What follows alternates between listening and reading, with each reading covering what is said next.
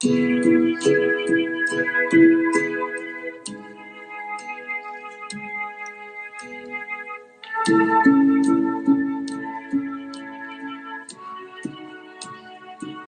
位听友，大家好，欢迎继续收听阿曼达的节目《世界在你耳边》。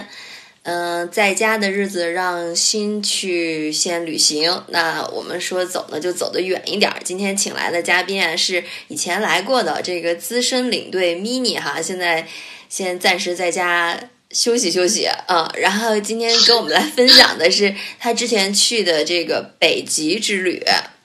我们这个做旅游的行业就是现在是停滞状态。呃，可以给大家，嗯，多多介绍一些比较好玩有趣的地方。然后等疫情结束之后呢，嗯，可以到时候大家选择这些线路，嗯，再去旅游。咪咪自己也有一个公号，就是也可以去看他分享的更多的故事和照片哈。首先就是有一个问题哈，大家就是好奇两极嘛，南极、北极。然后南极大家好像就很清楚啊，就是比如全是包船，然后到了那个，对对对，然后到阿根廷有一个点儿，然后就是线路比较固定。但是一说到北极呢，大家好像就有一个概念，多远多北算北极啊？然后好像这个这个行程进了北极圈，活动也不少。这北极泛指的是北纬六十六度三十四分，在这个北极圈以北的广大区域都叫做北极地区。那么它包括的极地呢，北冰洋边缘陆地海岸，呃，海岸带以及岛屿、北极苔原和最外侧的泰加泰加林带。嗯，那么北极陆地呢，它部分就是大部分分属于俄罗斯、美国、加拿大。丹麦、冰岛、挪威、瑞典和芬兰八个环北极的国家，所以呢，一般说去北极的话，它有很多个国家可以去选择，比如像美国的阿拉斯加、挪威的这个朗伊尔城。一九年七月的时候，然后我是当时我们去了十八天的这个，呃，去的是北极三岛：斯瓦尔巴群岛、冰岛和格陵兰岛这三个岛。就是去北极选择的季节，大部分都是在夏季到秋季之间。太冷的话，对于我们坐这些游轮啊什么的，它的破冰能力就达不到了。基本上夏天的话，像北极平均温度最高都能达到大概在十度左右。如果要是想再看极光的话，那就选择是九月份。我是讲的是这种坐游轮的啊。如果要是说，比如是想去阿拉斯加什么的这种，那它没有时间的限制。但是它从温度上角度来讲的话，就是比较冷了。到那个地方去看这个极光，因为它基本上看这个都是在晚上，十点以后是到十一点，他会安排车辆带你去，比如小木屋啊什么的这个地方，然后带你再去看。你提到的这个温度的事儿哈。穿啥啊？得多穿多暖啊！你刚才说某些地方其实可以到十度了，然后那还有就是这个飞过去大概怎么很波折？是不是？看我们的行程，当时走的话，它是飞了大概先是飞九个小时到哥本哈根，然后从哥本哈根转机到这个奥斯陆。嗯，奥斯陆当天到了之后就停留一晚，然后第二天再飞到朗尔朗伊尔城，防寒服一定要带。第一是要防水，嗯，第二还有还要有一定抗抗寒能力。部分的时间都是在船上，船上的温度基本都是在二十多度嘛，然后你就可以穿你平时休闲一些的衣服，然后穿这个运动鞋啊什么都可以。但是如果就是它会有这种呃巡游和这个登陆，巡游的话是指它坐这种橡皮艇，然后会带着你在这个。比如说冰出冰面上去穿梭去寻找动物啊，比如海豹啊什么啊、鲸鱼啊之类的。呃，像登陆的话，就会去看一些，比如像驯鹿啊什么这些陆地上，包括一些苔原的植物啊。啊，因为有风嘛，会比较冷，所以说这个的话保暖一定要穿好。再有就是防水裤一定要准备。因为它大部分登陆的时候，呃，船方会提供这个靴子的，但是你的防水裤一定要达到就是正常的抵御水的这个能力。因为你坐那个橡皮艇的话，它经常会有浪，包括他们有那种滑雪戴的那种防护的面罩，就是也是那个能 防风啊、抵寒的这种，对，也可以带上。然后再有就是要准备长焦的这种相机，因为。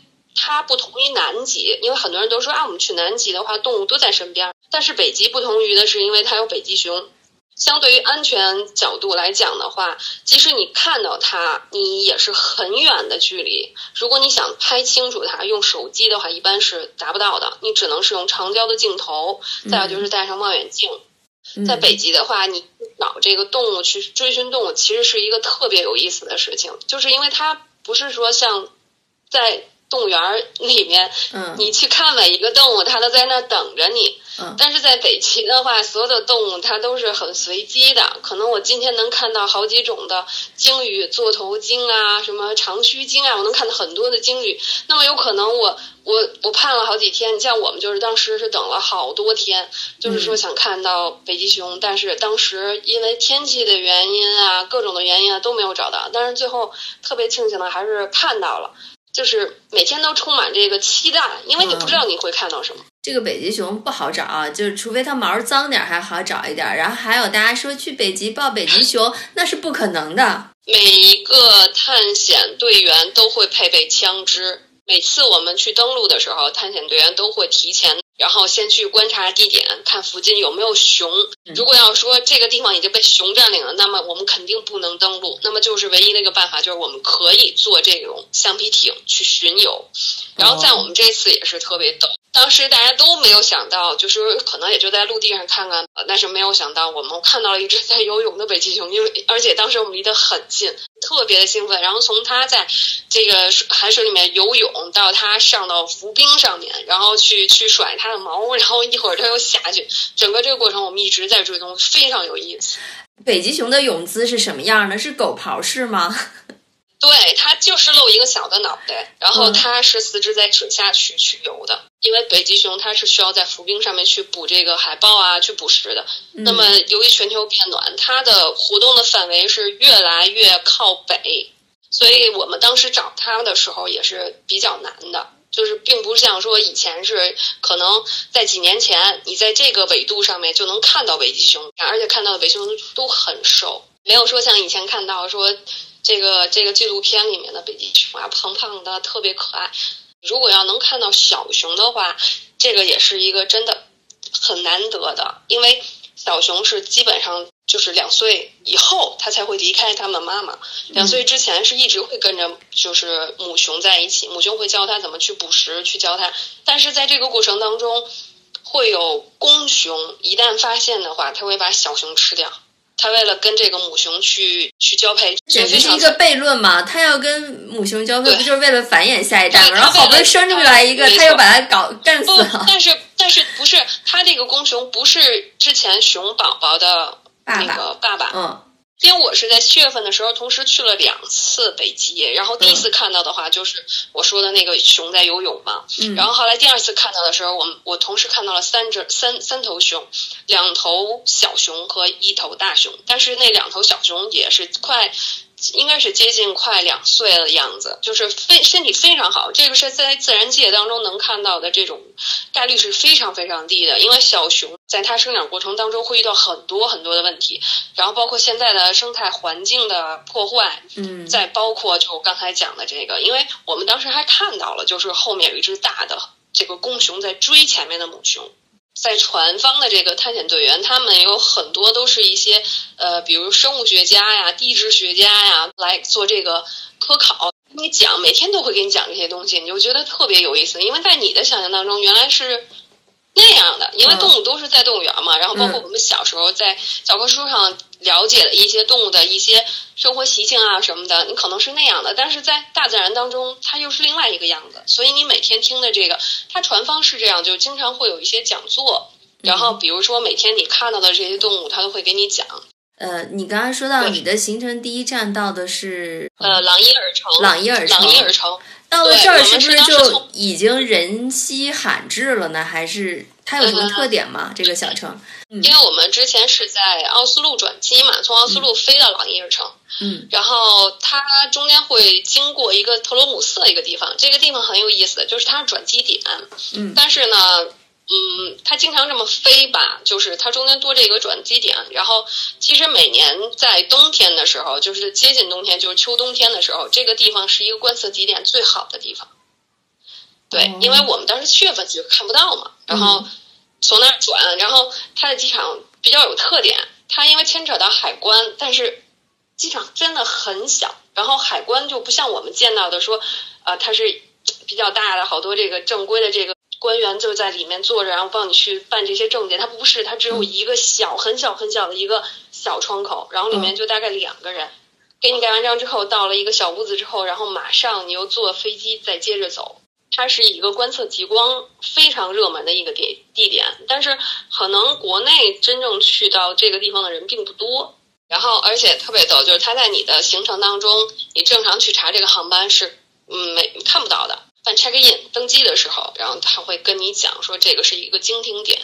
就是只是经停，还是同一个飞机在上，然后之后到了朗伊尔城。那其实就现在而言嘛，其实它这个地方没有特别有特色的东西。我们经常讲的就是种子库，再有就是朗伊尔城也是去北极所有这些坐游轮、大部分登船登陆点。就那个城市而言的话，就是它会集中一些户外的这些用品啊。去南极的船，其实它在夏天的时候会到北极。所以说，他们经常的话，就比如说你北极坐的是这个公司的游轮，你到南极的时候也会看到是这个公司的游轮，而且同一艘船。它那个就是城市并不大，但是它有朗尼尔大学，有一个大学在那边。嗯。然后它里面小型的博物馆，然后会陈列一些像北极的一些动物啊，然后包括在这边以前的这些人在这边生活状态，因为他以前在那边是有矿的，很多矿工在那边。那你去那个种子库了吗？嗯，种子库是这样，它是不对外不对外开放的。哦，它你只能是外观，对外观你去看的话，它就是一个大的水泥的墩子，比较有标标识性的，但是什么也看不到。这个种子库当时就是它等于是建在嗯半山上。因为我们当时坐车也是要上去的嘛，上去之后，然后只是途中的去看一下，因为它这个当时建的这个就是为了说，呃，把这个植物的种子啊，就是藏于这个北极，万一就赶上世界末日之后，为这个世界末日做准备。一八年的二月二十六号。